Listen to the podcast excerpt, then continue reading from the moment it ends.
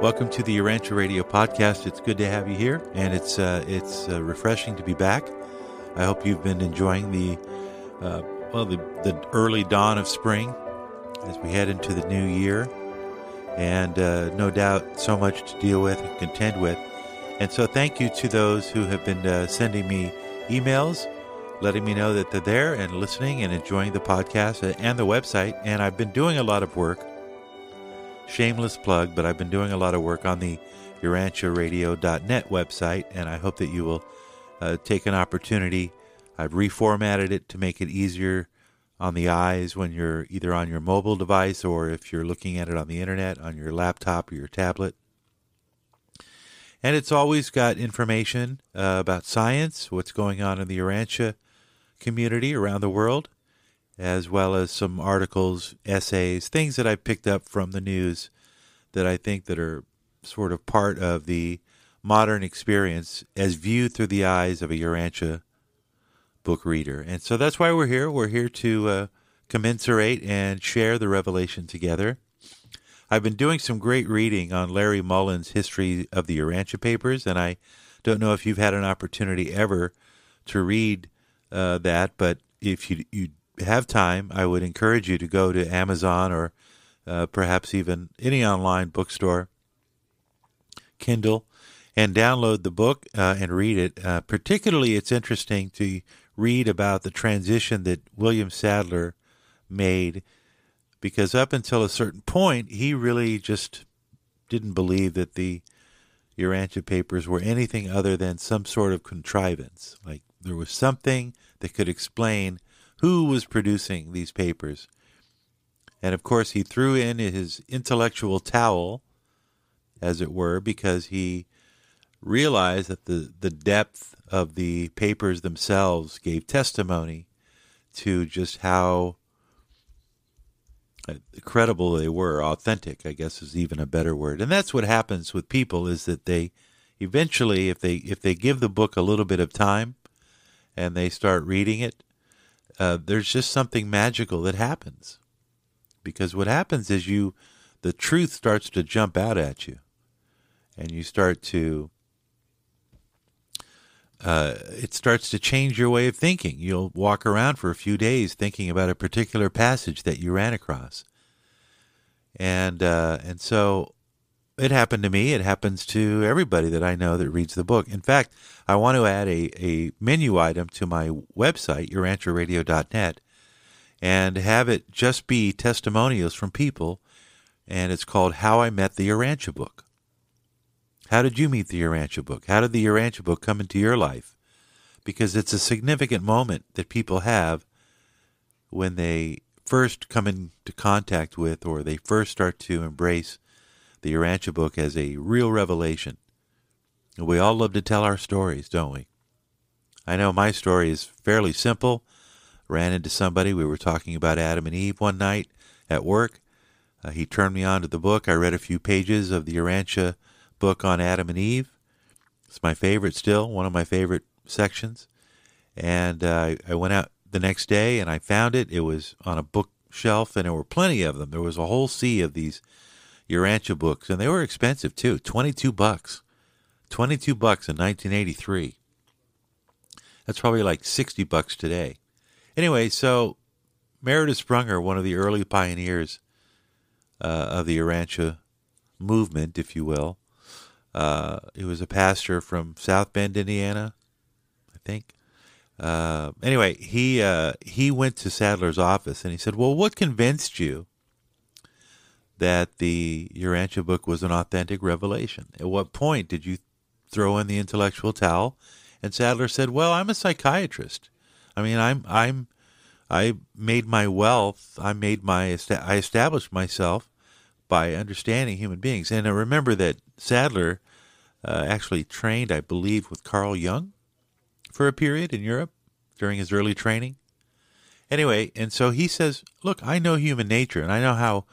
How to interpret human nature. And when I read the pages on the apostles, and, and when they when I really had a chance to read them, and this he's referring to paper 139 in the Urantia book, Uh, and he says, I, I had to just confess. Uh, there, there was no way to explain how anybody could know this much about human beings. There's just no way. And the whoever wrote this knew exactly what was in the hearts and minds of these people. To a, nobody today could write that eloquently in explaining the human nature of these 12 individuals. Nobody. And that is, by the way, a, a challenge for you. If you have not read paper, even if you're a, you know someone who doesn't know anything about this book and you happen to be listening to it, I challenge you to just start with paper 139 in the Urantia book. And if you're any if you have any kind of basic Christian teaching exposure experience from being young, if you were anywhere near a Judeo-Christian family, uh, you'll know that this book just shouts out authenticity. It screams credibility. So, just as an example, I'm just going to read one paper, and uh, and then uh, see if you agree with me. And this is, uh, you know, it's kind of challenging. I mean, I think I want to read. I'm kind of wa- tempted to read the one on Judas Iscariot uh, because he's obviously the, besides Peter, the well most well known. Uh, and by the way, every one of these apostles I found had some appeal to me, some more than others. And I wonder if you feel the same way. So let's find one that we want to read.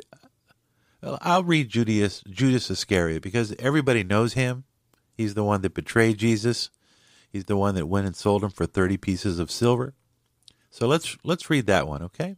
This is from paper 139 and this is section 12 and this is uh, I guess be paper 39, paragraph 12, section 1.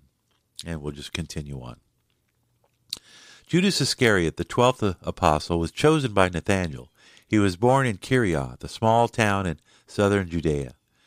When he was a lad, the parents moved to Jericho, where he lived and had been employed in his father's various business enterprises until he became interested in the preaching and the work of John the Baptist. Judah's parents were Sadducees, Sadducees, and when their son joined John's apostles, they disowned him. He said, You're on your own.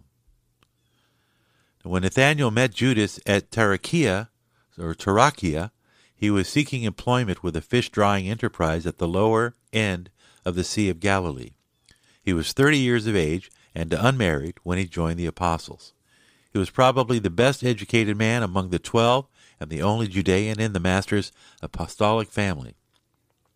Judas had no outstanding trait of personal strength, though he had many outwardly appearing traits of culture and habits of training. He was a good thinker, but not always a truly honest thinker. Judas did not really understand himself. He was not really sincere in dealing with himself. Andrew appointed this is, you know, in reference to Sadler. Just knowing that little personality trait about somebody is, is pretty insightful. Wouldn't you agree? Judas did not really understand himself. He was not really sincere in dealing with himself. Who, who would have access to, to that kind of information? You would ask yourself, right? Going on, so now 139, paragraph 12. Andrew appointed Judas treasurer of the twelve, a position which he held eminently fitted to hold. And up to the time of the betrayal of the master, he discharged the responsibilities of his office honestly, faithfully, and most efficiently. There was no special trait about Jesus which uh, Judas admired above the generality attractive or the generally attractive and exquisitely charming personality of the master. Judas was never able to rise above his Judean prejudices against his Galilean associates. He would even criticize in his mind many things about Jesus. Him whom eleven of the apostles looked upon as the perfect man, as the, quote, one altogether lovely, and the chiefest among ten thousand, this self satisfied Judean often dared to criticize in his own heart. He really entertained the notion that Jesus was timid and somewhat afraid to assert his own power and authority. Judas was a good businessman. It required tact, ability, and patience, as well as painstaking devotion, to manage the financial affairs of such a, an idealist as Jesus, to say nothing of wrestling with the helter skelter business methods of some of his apostles, Judas really was a great executive, a far seeing and able financier. And he was a stickler to organization. None of the twelve even criticized Judas. As far as they could see, Judas Iscariot was a matchless treasurer, a learned man, a loyal, though sometimes critical apostle, and in every sense of the word, a great success. The apostles loved Judas. He really was one of them. He must have believed in Jesus, but we doubt whether he truly loved the Master with a whole heart. The case of Judas illustrates the truthfulness of that saying, quote, There is a way that seems right to a man, but the end thereof is death. It is altogether possible to fall victim to the peaceful deception of pleasant adjustment to the paths of sin and death. Be assured that Judas was always financially loyal to his master and his apostles. Money could never have been the motive for the betrayal of the master. Judas was only, or he was the only son of unwise parents. When very young, he was pampered and petted. He was a spoiled child. As he grew up, he had exaggerated ideas about his self importance. He was a poor loser. He had loose and distorted ideas about fairness. He was given to the indulgence of hate and suspicion. He was an expert of misinterpretation of the words and acts of his friends. All through his life, Judas had cultivated the habit of getting even with those whom he fancied had mistreated him. His sense of values and loyalties were defective. To Jesus, Judas was a faith adventure. From the beginning, the Master fully understood the weakness of his apostles and well knew the dangers of admitting to fellowship but it is the nature of the sons of God to give every created being a full and equal chance for salvation and survival.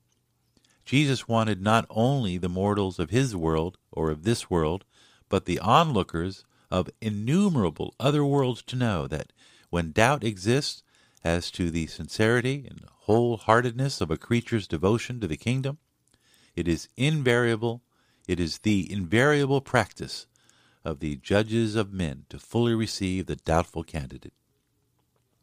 The doors of eternal life is wide open to all. Quote, Whoever, whosoever will may come. There are no restrictions or qualifications save the faith of the one who comes. And so I'm going to end it at that, I think, good drop off moment because there's just a little bit more, but I think you get the sense and the quality and the tone of, of what Sadler had said caused him to throw in the intellectual towel as to trying to understand the methodology of how the book came to be and instead focus on the credibility and authenticity of what the Urantia book has to say. And that is an appropriate way to leave it this time. And I thank you again for joining me. I did want to share some of that because it's always interesting to learn about new people in the Urantia papers. And until next time, don't forget to uh, email me your How I Met the Urantia book. Uh, make it short, make it long, but send it to urantiabookradio at gmail.com. Urantiabookradio at gmail.com. Until next time, God bless.